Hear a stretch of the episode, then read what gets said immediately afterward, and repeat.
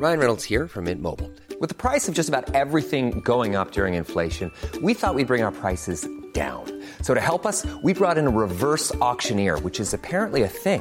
Mint Mobile unlimited premium wireless. Ready to get 30, 30, bit to get 30, bit to get 20, 20, 20, bit to get 20, 20, bit to get 15, 15, 15, 15 just 15 bucks a month. So, Give it a try at mintmobile.com slash switch. $45 upfront for three months plus taxes and fees. Promo for new customers for limited time. Unlimited more than 40 gigabytes per month. Slows. Full terms at mintmobile.com. Cara, acne can be tough. Whether your kid is just starting to get breakouts or has been struggling with them for years, there's a great product that can help.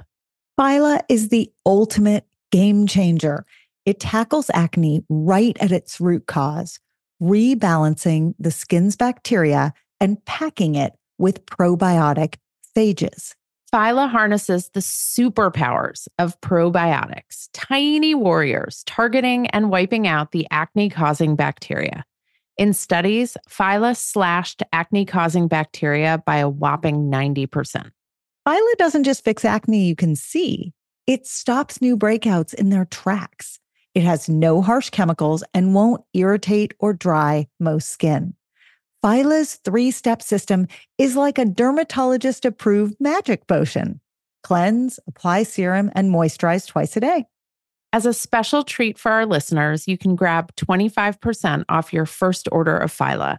Head over to phylabiotics.com, enter code puberty at checkout, and kickstart your family's journey to acne free skin. Check out the link in our show notes for quick access. The following podcast is a Dear Media production. Hi, I'm Cara Natterson. And I'm Vanessa Kroll Bennett. Each week, we dive into the what and how of raising kids through puberty, that roller coaster of physical and emotional shifts for kids and parents alike. Combining reliable science and relatable parenting strategies, we will all learn about, laugh about, and yes, maybe even cry about adolescence, ours and theirs. Rachel Simmons is an internationally recognized educator and author of the New York Times bestsellers Odd Girl Out, The Curse of the Good Girl, and Enough as She Is How to Help Girls Move Beyond Impossible Standards of Success to Live Healthy, Happy, and Fulfilling Lives. I'm going to take a pause there and just say that as a pediatrician, I have referred to Rachel's books countless times particularly The Curse of the Good Girl. So if you don't have these titles and have not read these books, press pause, go take a quick look, and then here we go for the rest of her bio. As an executive coach, Rachel guides leaders globally to lead with purpose, courage, and emotional intelligence. And as a facilitator, she is renowned for her ability to seamlessly integrate social science research with both authenticity and humor, which is key. Rachel serves on the faculty of the Google School for Leaders and was until recently the director of the Lewis Leadership Program at Smith College. She is co founder of the NGO Girls Leadership and has served as an advisor to Oprah Winfrey and Sheryl Sandberg. As if that isn't enough, She's an ABC News contributor for television program Good Morning America and appears regularly in the media as an expert on gender and parenting. Rachel's writing has appeared in so many publications, including the New York Times and the Washington Post, and she lives in Western Massachusetts with her daughter. The first encounter I had with Rachel was the mind blowing experience of reading Curse of the Good Girl when I was starting my company, Dynamo Girl. But what was so powerful about it was how it impacted me and how much I related to the curse of the good girl, the fear of perfectionism as an entrepreneur, the fear of failure, the crippling fear of failure. And it was a total game changer for me. I then had the pleasure of being trained by her and the wonderful Simone Marean at Girls Leadership now seven years ago, if you can believe it, Rachel. I know. She is, as you will see, smart, funny, brutally honest, utterly straightforward. So, strap in and get ready for a wonderful ride with the amazing Rachel Simmons. Welcome, welcome, welcome. Thank you. I am already having post podcast blues because I've been looking so forward to this. So I'm already upset that it's almost over. You can come back next week. It's okay. Okay, good. It's like the first day of vacation. I don't know, totally. So, Rachel, you have been an expert voice in girl world for two decades, more than two decades. And now you're working increasingly with the people they've grown into college kids, adults, executives. What have you noticed about how things have changed for girls or not, if that's the case? Well, first of all, it really is such an honor to be with you. And I am so excited that you have created a podcast devoted to this little discussed explosive period of development um, for our children. So thank you for that. I actually want to partly answer in a different way and just say that one of the things that I've learned is that there isn't a ton of daylight between girls and women, uh, psychologically speaking, in terms Hmm. of the challenges that they deal with. So, for example, one of the great dilemmas that girls are presented with around adolescence, and this was discovered in the late 80s, early 90s by Carol Gilligan and her graduate students, is the dilemma that girls face around how much can I be honest about what I really think and feel, and how much do I need to protect you from my feelings and take care of you and want to be liked by you. And that dilemma follows women well into adult development and maybe starts to become less pernicious around the age of, let's say, 50, which is that stereotypical time when women are like, you know what, I don't give a shit what you think.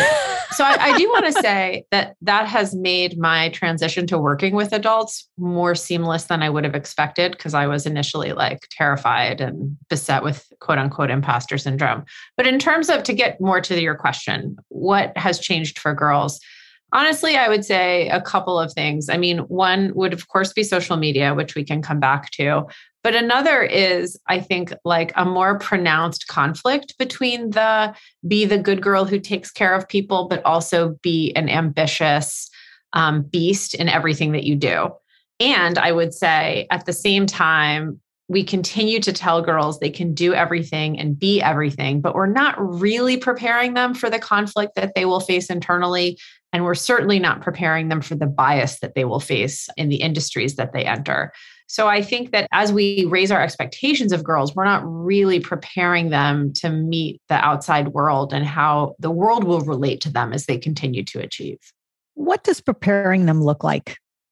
Oh boy. Well, I think this, this is poor. I wish my my nine year old were here to tell you. Oh, Cara, let me be. Let me. I'm sure she would just say, "Let me count the ways," and how my mother was trying to prepare me. Like I will sit there with my daughter before I go on Good Morning America, and she'll. She loves when I put on makeup. Of course, I naturally gave birth to a child who loves makeup and glam and all of the things because the universe provides all of the challenges for us as parents.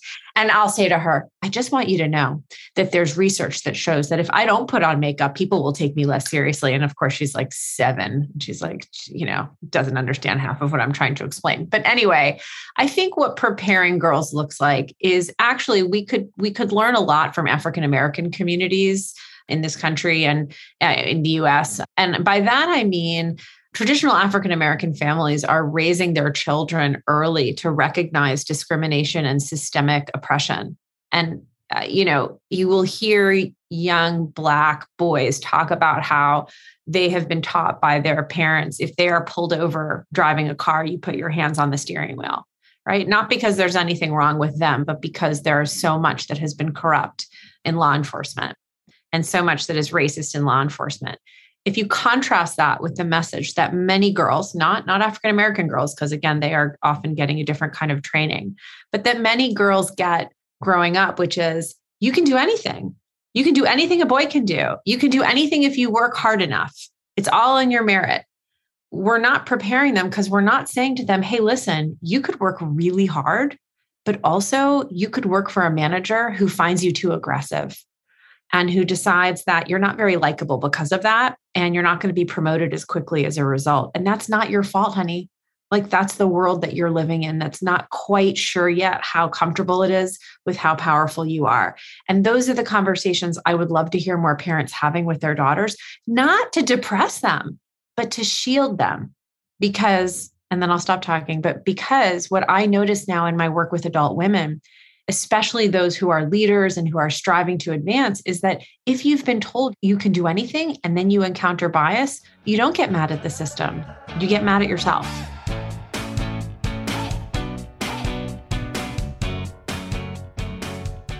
Hey, it's Cara. We all know puberty isn't always easy. One of the trickiest pieces of the puberty puzzle is boobs. When will I get them? Why are they so tender? And why does every bra out there seem to pull, push, pad, itch, scratch, or be so flimsy it doesn't do a thing? That's where Oomla comes in. It's a company that makes puberty comfortable, a company I founded with my friend Julie.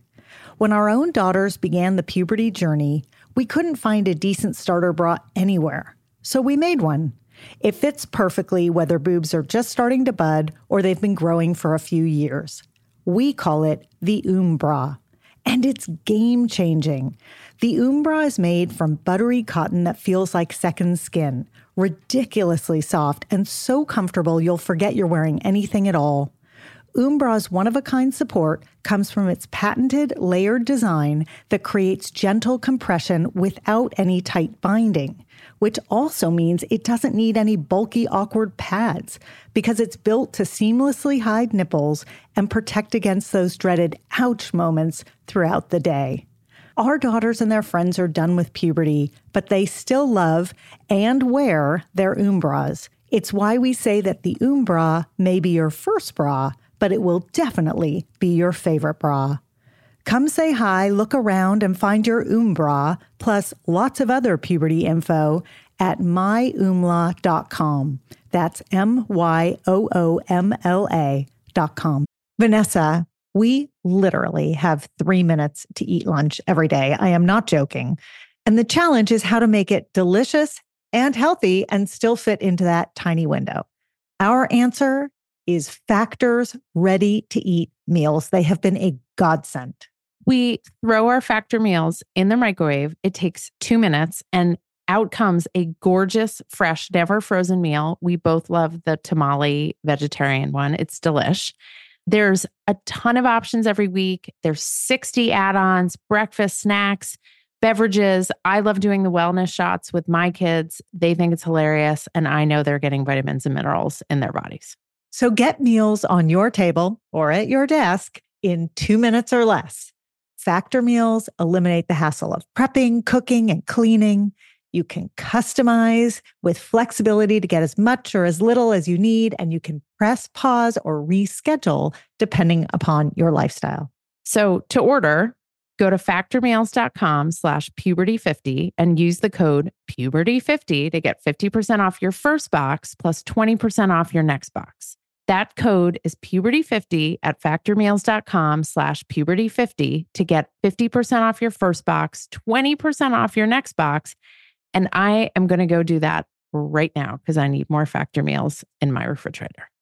Cara, lately I have been lying awake at night. I'm physically exhausted, but I can't sleep because my mind is so wired with everything going on between work and my family. So I've added magnesium breakthrough to my nightly routine, and it actually helps calm my mind. It helps me get better sleep, and I wake up feeling better rested. I'm less cranky, and I'm more patient with my family and with you. Oh, I've noticed and it's because, unlike other magnesium supplements that might give one or two formulations of magnesium, Magnesium Breakthrough has seven. That's why you're sleeping so well and waking up refreshed. Now, dietary supplementation is always best, Vanessa. So that means eating your minerals and vitamins is the best way to get them in. But if you can't or you don't get enough, Magnesium Breakthrough is the way to go. It can also help digestion, though too much helps your digestion too much, which is not a good thing. It can support muscle recovery. So, bye bye, Charlie horses. And it helps build dense bones, which is especially important for women approaching and in menopause.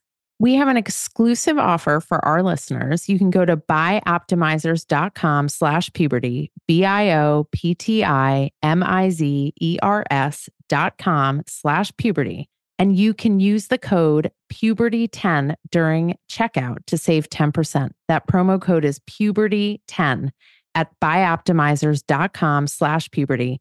Your body and brain and family and business partner will thank you. Cara, my kids love Magic Spoon cereal, and even though it's cereal, they actually love it as a homework snack. The variety pack has four flavors cocoa, fruity, frosted, and peanut butter, and fruity is the favorite flavor in my house. Now, this pack has zero grams of sugar, between 13 and 14 grams of protein, and between four and five grams of net carbs per serving. It's made with wholesome ingredients, no artificial flavors or dyes, and it's high in protein, gluten free, grain free, and soy free. So, a great choice, Vanessa. You can go to magicspoon.com slash puberty to grab a variety pack and try it today. And be sure to use our, you guessed it, promo code puberty at checkout to save $5 off your order. And Magic Spoon is so confident you're going to love their product. It's backed with a 100% happiness guarantee. So if you don't like it for any reason, they will refund your money. No questions asked. They do not want you to send their cereal back to them. Try a bowl of Magic Spoon cereal today at magicspoon.com slash puberty and use the code puberty to save $5.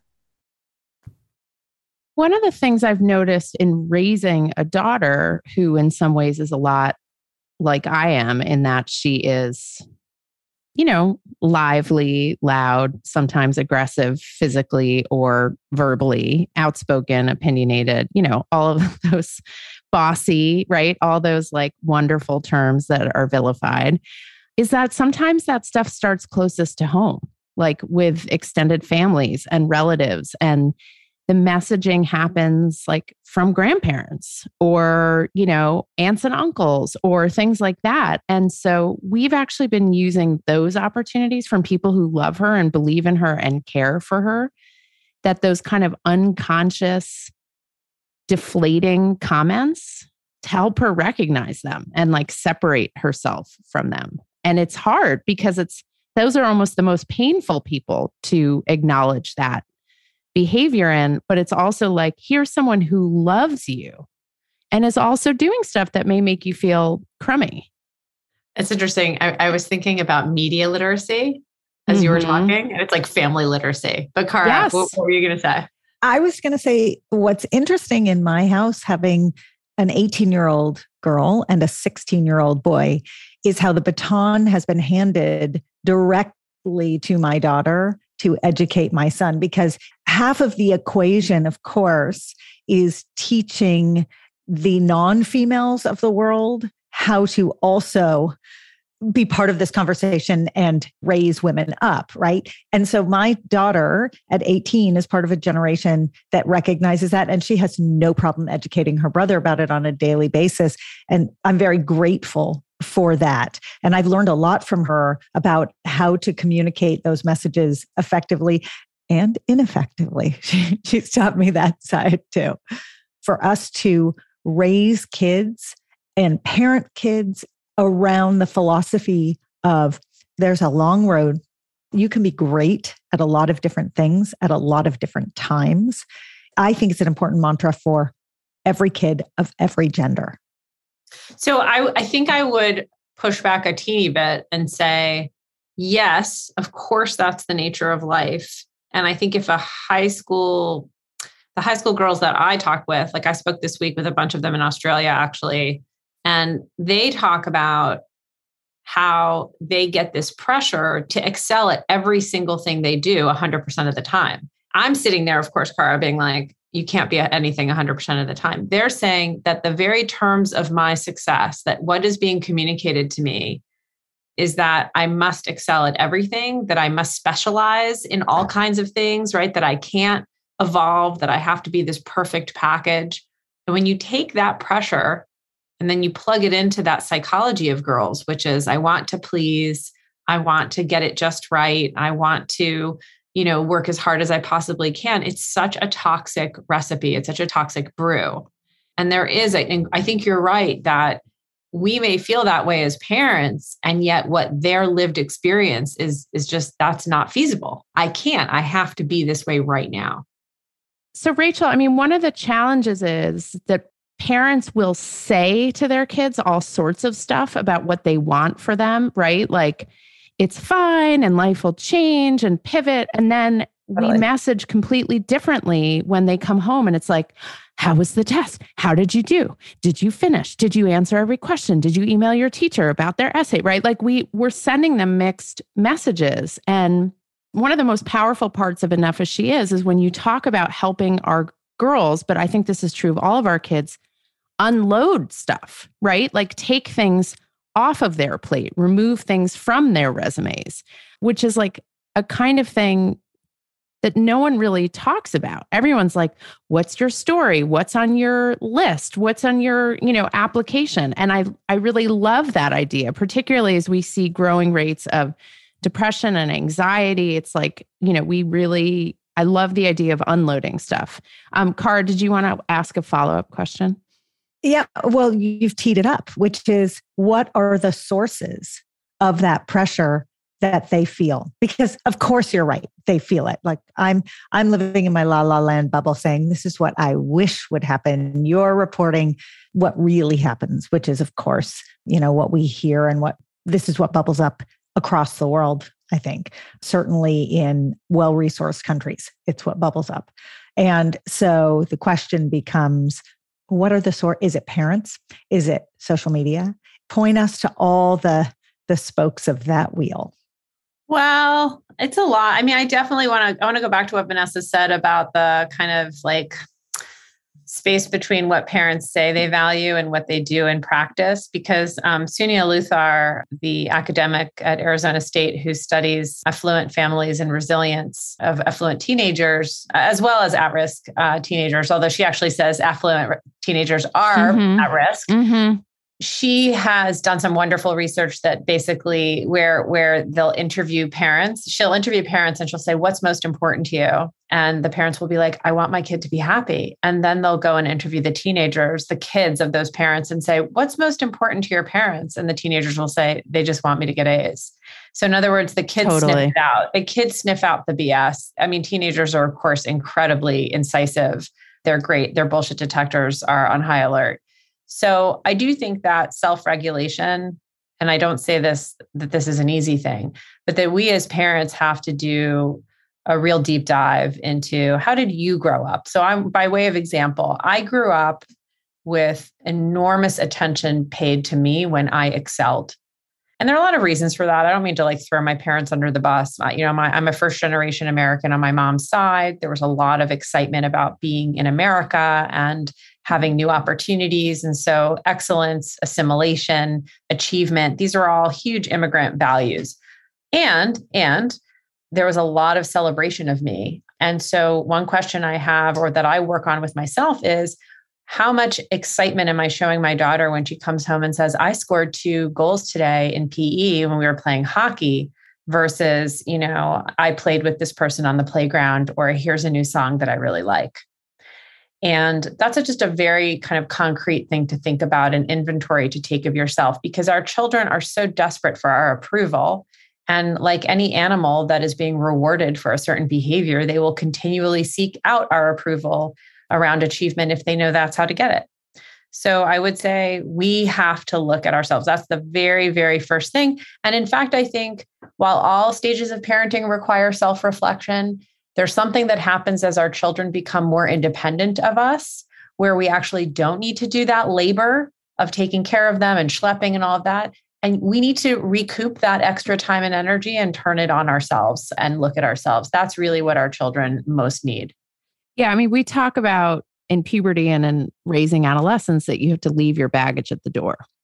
But the first step in leaving your baggage at the door is identifying what that baggage Dude, who can leave their baggage at dude, come on. who can sorry if I have to call you dude, but like, Attempt. what are leaves your baggage at the door? My baggage is like stapled to my ass right, All right. now. Well, no, I'll give you a perfect example. Yeah. Speaking of asses, I'll give you a perfect example. My ass is a perfect example. Okay. So, love as, that segue. That's so well done. Well, that's my best segue of like January 2022. Thank you. I'm gonna I'm gonna take a bow and I'm gonna end the recording now uh, because we're done. For me, weight gain was a huge part of my struggle in puberty and my awareness and shame around my changing body and feeling, you know, too big in my body. And so as my own kids started to get bigger and gain weight, it was like my internal monologue. And as Zoe Bisbing said on our episode with her, she's amazing, by the way. If you don't follow Full Bloom Project, it's incredible. And she said to us, notice your disgust. And she used the word disgust, which is so powerful and was like almost shocking to hear her use that word. Notice your disgust. And then, you know, identify it and then put it to the side. And so when for me, as I watch my kids' bodies grow and change, my first instinct was like, they're getting bigger. Oh my God, they're going to look like me. And that's the worst possible thing that could happen. And then I was like, okay, I got to get over it. I got to move that away. I can't get rid of it. It's stapled to my ass, as my husband calls it, my conscience, as in my conscience. Cause he's like, if you didn't have a big ass, you'd be a bitch. But since you have a big ass, it makes you empathetic. But it doesn't go away. But I, as you say, I learn how to regulate it, I learn how to contain it. Okay, but there's leaving your baggage and then there's self reflection. And I think they're different. Let me give you an example. Okay, you've got you and your booty and that baggage. Okay. But My take the booty baggage. your booty baggage. Take the very, very simple example of you have a 12 year old, 14 year old, 16 year old, somewhere in there, child sitting at the table. And you're having a great, deep conversation over dinner about why you should not drink and drive. You are having this conversation while drinking a glass of wine at a restaurant, and now you are going to drive home. So, that to me is the self reflection that Rachel's talking about. Like now that we get to drop all the things off our to do list or many of the things off our to do list, those are the moments to go, wait a second, since they do as we do and not as we say, maybe we ought to think about what we're doing and how we're modeling the behavior and change that a little bit, which I distinguish from baggage that may look very different. Yeah. I mean, we're hypocrites. We're all hypocrites. in puberty, it is our job. It, when our kids are in puberty, it is our job to take stock of the hypocrisy and either acknowledge it and own it and state it. And you could do that. Like some adults say, I'm legal. This is the law, blah, blah, blah. And they will defend their behavior at the dinner table, which is defensible. And other adults will be like, hmm, you know, their immature teen brain won't be able to make that leap. And I want to model different behavior so that they start to follow different rules instinctively, because there's nothing instinctive about it. It's all learned because they're seeing that modeling in me. Like they're just different paths, right? So, Rachel, let's use the example of your ninth grader comes home and you've been telling them all fall, it's a big adjustment to be in high school. And I just want you to have fun and it's okay. And your grades don't matter. And I love you so much. And I'm so proud of you. Right. And they come home with a D on a math test.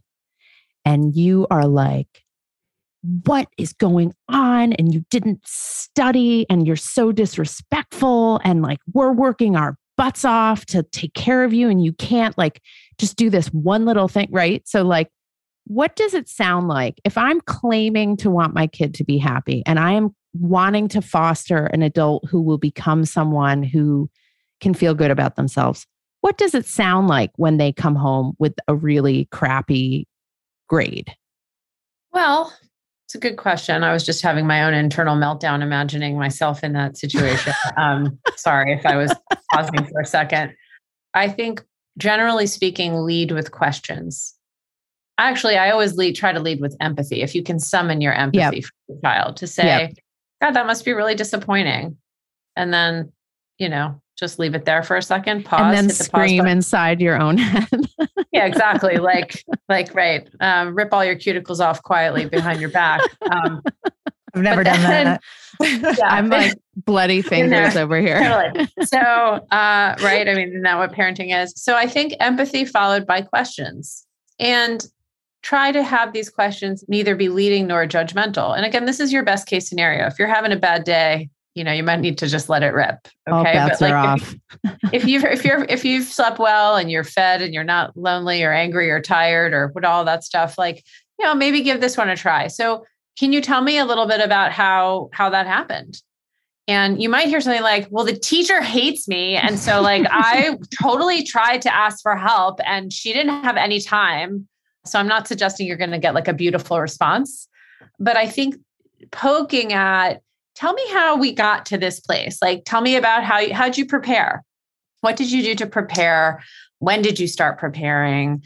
Was there something like really clear about what you didn't get right? Are you is there something is there a particular thing you're not getting or is it everything? And just sort of do some interviewing so those two things. And then i would also say that if she's all lit up and her amygdala is going bananas also not a time to have a conversation. Right. god i wish i could take my own advice. Um, so much easier to tell other people to do this with their own children. Have a nice day. But anyway, yeah, like when they're upset, I mean, not only are they not going to retain anything you tell them, so they're not going to be taking away any great advice from you, but they're also not going to be their best selves and be in a place of self reflection. They're just going to try to fight and survive uh, that conversation. So I would say empathy, curiosity, and questions. Be really careful about how lit up they are and it's okay to wait and let them decompress and come back to the conversation and that's just part one of my answer but i want to stop there So, can, can we pull the lens back a little bit, though, through the lens of perfection and social expectations that we opened the conversation with? How do you advise parents and the adults raising kids to both do what you've just described and answer the question that will inevitably come back to you, which is, how is this not going to ruin my life? Or how does this not put me, you know, how, what's that balance? And and what are what are your best pearls of wisdom for the adults in order to lift that pressure off of kids so that we can change the trajectory of what happens for them? I'm like what are my best pearls of wisdom? Oh god. Um no pressure so Give us them all in the next well, four look, minutes. I mean, again, I think that something that parents often don't realize, especially when we're talking about teenagers and even preteens, is that they really crave empathy. They just want to know that they're not crazy for feeling the way they feel. So it actually, and I'm saying that because at that age, you really can't do much more often than just reassure them. Your ability to shape their lives has completely up, been upended. Like you can't control their lives the way you could when they were in elementary school. And I also know that teenagers just deeply crave knowing they're not insane. So it actually doesn't really work to be like, everything's going to be fine. Like, don't worry. Right. That I never actually- works. I don't, I mean, I, it's sort of like the equivalent of when somebody tells me to calm down. I'm like, shut up. Oh my God. down. My worst. Right? My right so so you so i think you say listen i totally understand why you're this upset like you are certainly going to school in a system that is telling you you have to be flawless and and that is so messed up and ridiculous and i get why i get why you feel this way that's what you see all around you and i need to remind you that like you're here on this earth to learn and learning means making mistakes and number two learning takes a long time honestly, I'm right now just like fixated on how long it's taking my nine year old just to learn how to load the dishwasher properly. I mean, this kid needs 12 different iterations. It's, I, I don't know when we're going to oh, get there. you're I never going to get there. You're never going to get there.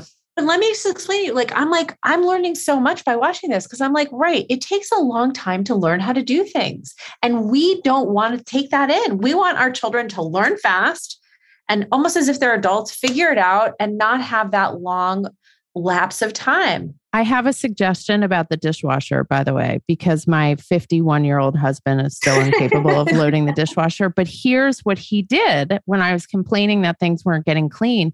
He Googled a YouTube video of the best way to load the dishwasher. And now he has learned how to load the dishwasher. So I would take the responsibility off your plate. I'm like, thank the Lord.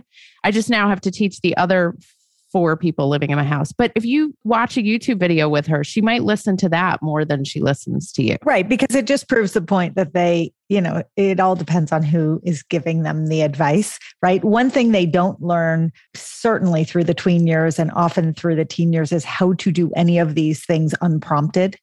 Like there's how to load the dishwasher, and then there's there's a dirty dish, you should put it in the dishwasher. And those are yeah, two exactly. totally different learning trajectories. But you, but you see my point, right? Is that things take time to learn. And we really need to remind our children that you can also just say to them, listen, okay, you got a D. Oh, well, what are you going to do for the next one? Right. That's right. what happened. I mean, and again, turn inward and you ask yourself, how do I relate to my own mistakes? Do I eviscerate myself when I make a mistake? Because if the answer is yes, and if your child, for example, watches you lose your keys and you're like, I'm such an idiot in front of her or him, unfortunately, they learn a lot from us and the scripts that we use to navigate our own failures. So I honestly, every time, I mean, when you ask me that question, what do you, what's the pearl for your child? Really, really, really, the first answer is what do you do when you mess up? Mm-hmm. How do you talk to yourself? What has your child seen you do? Do you have the capacity to say, oh, well, how will I do it differently? Or do you overthink for days? you know and and dissect what you do and I know this is maybe not the answer some people are looking for. People want to know what can I say to my kid? But that's where a lot of parenting advice has really hit a very low ceiling because that's just kids, as we've pointed out, they know immediately when we're not walking our talk. When one of my kids had an issue in class, his older brother turned to him and he's like, So, and then he looked at me and laughed. What strategies can you use next time that might work differently? And I was being mocked. Winner, winner. My face. Huge I winner. Like, I was like, all right, dude, you can mock me, but that's a lot nicer than being like, how are you such a moron that you can't figure this Yeah, and can? I tell you something? That's a huge win. Your kid just clearly has internalized. Look, kids mocking you, that's just like breathing. They've internalized what you've said. That's the best proof. One of the things when we think about our kids messing up, that comes back to me over and over again. And it's it's it's rooted in reading your books, Rachel, and I've I've taken it on in all aspects of my work. I once had a group of seven and eight year old girls, and you know, we in our Dynamo Girl classes, we try to make it like really mistake friendly and don't worry, and we use sports to help them take risks. So something happened in a class and we were sitting in a circle and I said, you know, why is it important to make mistakes? And every girl around the circle could be like, we learn from making mistakes. It's important to make mistakes. We only get better when we make mistakes, right? And then it hit me and I was like, hey, what does it feel like to make a mistake? And they're like, ashamed. I feel ashamed. I want to run away. I want to hide. I hate myself when I make a mistake. And I was like, okay, here we go. Here are the two poles in terms of what we tell kids and what they actually experience. It was like utterly mind blowing. And somehow, with our adolescents and frankly, our young adults, we have to figure out how to get those two poles closer together so that they can actually stomach it and not BS us and give us the answer we want, but actually be able to mess up and move on from it. Can we ask you about gender or the ungendering of life right now? Sure. So, one of the things we try to do in the podcast is to make things as universal as possible because so much is about the human experience, the lived experience, which is not necessarily tied to gender. But as people who have all worked in gender specific ways. Cara's books, Rachel, all of your work, lots of my work is very tied to gender. What are you seeing, Rachel, in terms of how new understanding of gender or the lack thereof or the spectrum of gender is changing the way we think about kids and adults and empowering them and preparing them to be independent, autonomous people? Well, I can't say this is an area of great expertise for me, but I can, if it's okay, speak from my own experience as a, a gay woman and yeah. like how I've related to that myself. I remember hearing because I ran a girls' summer camp for a long time and then stepped back and someone else took it over, but I was still closely involved with it. I remember beginning to hear about non binary campers that were coming to our camp. And I remember just being so confused. And then I was working on a college campus and being like, what is this thing with the pronouns? Like, I obviously was like 150 years old, but this was, you know, several years ago when it really first started to surface. And now when I look at the breadth of possibility around temperament and hobbies and interests, and that kids are afforded as they expand their definition of gender, I'm really, I'm really taken with all the possibility that that gender offers. And for example, uh, you know, again, back to myself, when I was growing up, there were a lot of qualities that that I had that would be coded as conventionally masculine. And I I never felt any desire to not be a girl, but I think if I had been given permission to think about myself as being maybe an unusual girl or potentially a girl that was on the continuum in some way towards maleness, I don't think I would have felt like there was something wrong with me. Mm-hmm. And I felt like there was something wrong with me a lot when I, especially when I was in middle school. You know, I laughed too loud, I made too many jokes, I got in too much trouble. So, gender is so confining for kids because it prescribes so much about who and how you are supposed to be. Giving kids more flexibility in turn, it's not just a name, it's not just a pronoun, it gives them permission to be more who they are. And that I just, I'm so glad. And I think that that would have been a component, a really a helpful component to my evolving queer identity. I, I don't know that I've ever met a kid who came out of middle school and said, that was a great experience in terms of self confidence and how I, right? So I think it's a universal, and yet you're describing a way to make that universally difficult um, sort of you're you're raising the the bar a little bit for everyone with that comment and i agree wholeheartedly i think the the graying of the gender spectrum has given permission for a whole world of people to unlabel something which is ultimately really positive you have a nine year old who will one day be a 16 year old, a 17 year old, who will one day go to a party. And temperamentally, that nine year old may be the kid who is experimenting and risk taking. And that nine year old may be the kid who is parenting every child who is risk taking. And I'm wondering how you, knowing what you know, how do you anticipate parenting not not to disclose who your child is so much as like how would you anticipate parenting either one of those things through that lens right yeah i mean god i don't even know I, that's the thing that scares me the most i mean i guess the i guess the lens that i have is i think if we want our kids to be able to reach out to us when things get hairy for them we have to continually tell them that we expect them to make mistakes and that the essence of learning is mistakes. And this is particularly important for social media parenting. We cannot raise our children on social media by telling them that if they make one false move and their grandmother finds out about what they posted, I mean, blah, blah, blah. Like, in fact, it's the opposite we have to say. I know you're going to make a mistake because you're learning a new skill.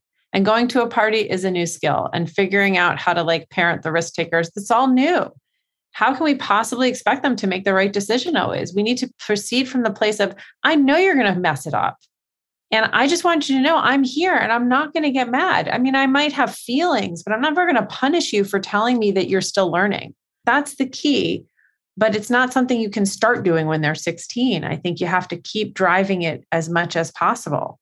And parenting the caretakers is hard too. And I just a shout out to the parents who have the child, and it's usually a girl child who is looking out for everyone and is always the designated driver and is always, you know, making sure everyone is safe. And it, that job becomes very big for some kids and it becomes a real stressor for some kids. Can I go back to the question about what happens when your child comes home with the D? Yeah. I I, I want to I don't want to give the impression that all you should be doing is empathizing and asking questions because I that's not I said it was part one. I, I just want to circle back to that and, and complete the response, which is you as the parent, I think, have the right to communicate your expectations around academic performance. But performance should not necessarily map to a particular grade or number that you're looking for. It should it should be about demonstrating like mastery in certain areas. So it should be about like like you expect your child to bring home their backpack every day with their books in it or you expect your child to devote a certain amount of time to studying. I mean, I I don't know how much quote unquote punishing or having consequences for this stuff when kids are 16 years old is really effective. But I think what you value, what you say you're looking for, I don't think kids are going to respond well to, I expect you to get an A. But I think they're more apt to respond to, I expect you to spend a certain amount of time on this. I expect you to ask for help from the teacher.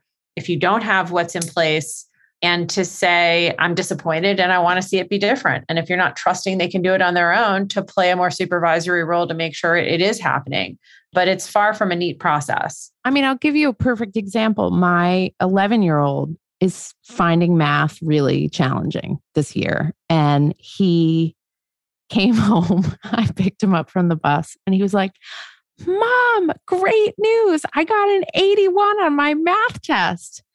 And I like, I took a second and I was like, okay, he's defining that as success for himself and he's feeling really proud about it. I am going to like be super psyched with him because I know it was really hard. And I, if you had told me 20 years ago that I would be like celebrating like gangbusters and 81 on a math test with my kid, I'd be like, no way. I don't know what you're talking about. But to him, that's how he was defining success. And I think in some ways, before they're 16 and 17, having them define for themselves, and as you say, Rachel, kind of some tactical and some strategic ways what success and accomplishment looks like rather than it being like a top down here yeah. are the grades I want you to get. Here's the GPA I want you to have whatever whatever but having them say hey what are your goals for 6th grade? Or what are your goals for this exam period? Like I want to hear from you so when we end these episodes we always just try to wrap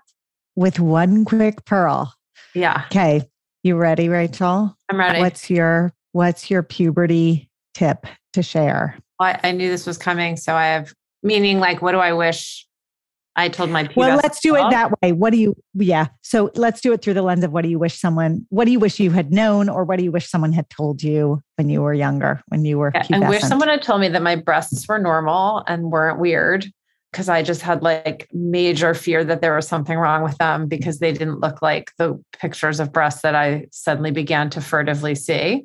So I just want to know that my breasts were normal. And also, I just wish someone had been like, dude, you're so gay. You're just gay. like, you're the gayest. You're not ever even going to find any interest in a boy. So won't you please stop trying? It would have just been a dream if somebody would have just done that for me. I wish we would have been friends then, Rachel, because I would. Have. Would you have told, told me I was so mm-hmm. gay, Vanessa? Would yes. you have been? Like, I was that person. Down. You have spinach in your teeth, and you're so gay, Rachel. Both those things. Yeah. You By don't way, really have spinach. I, I value. I value both of those actually uh, highly.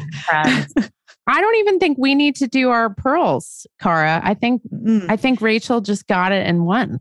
Yep. Basically, um, yes. Um, I wish you. we were all going out. Wait, but I wish we were going out for a glass of wine now. I mean, I know, right? Someday. Even though it's 10 a.m. in Los Angeles, me too. Uh, well, you know, it's Friday where we it's are. Five o'clock somewhere. world. It's five. It's five o'clock somewhere. Uh, truly, you are wonderful both to talk to. Thank you for making me so comfortable to talk about every part of me. We love Thank having you, you for coming on. Such Please a privilege. Come back. come back. I, of course, anytime. Thanks so much for listening. You can follow us anywhere you get your podcasts or check out our Instagram at the Puberty Podcast. If you have questions or stories to share, email us at thepubertypodcast at gmail.com. And for more puberty info, check out myoomla.com or dynamogirl.com. Bye.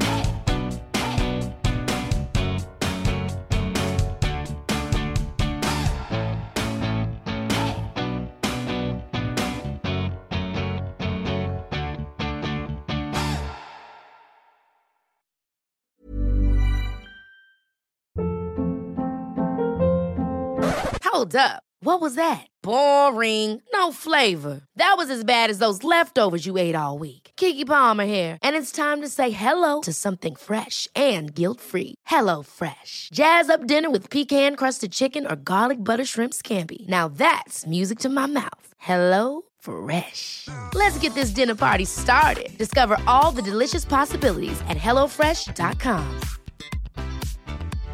Mom deserves better than a drugstore card. This Mother's Day, surprise her with a truly special personalized card from Moonpig. Add your favorite photos, a heartfelt message, and we'll even mail it for you the same day, all for just $5. From mom to grandma, we have something to celebrate every mom in your life. Every mom deserves a Moonpig card. Get 50% off your first card at moonpig.com. Moonpig.com.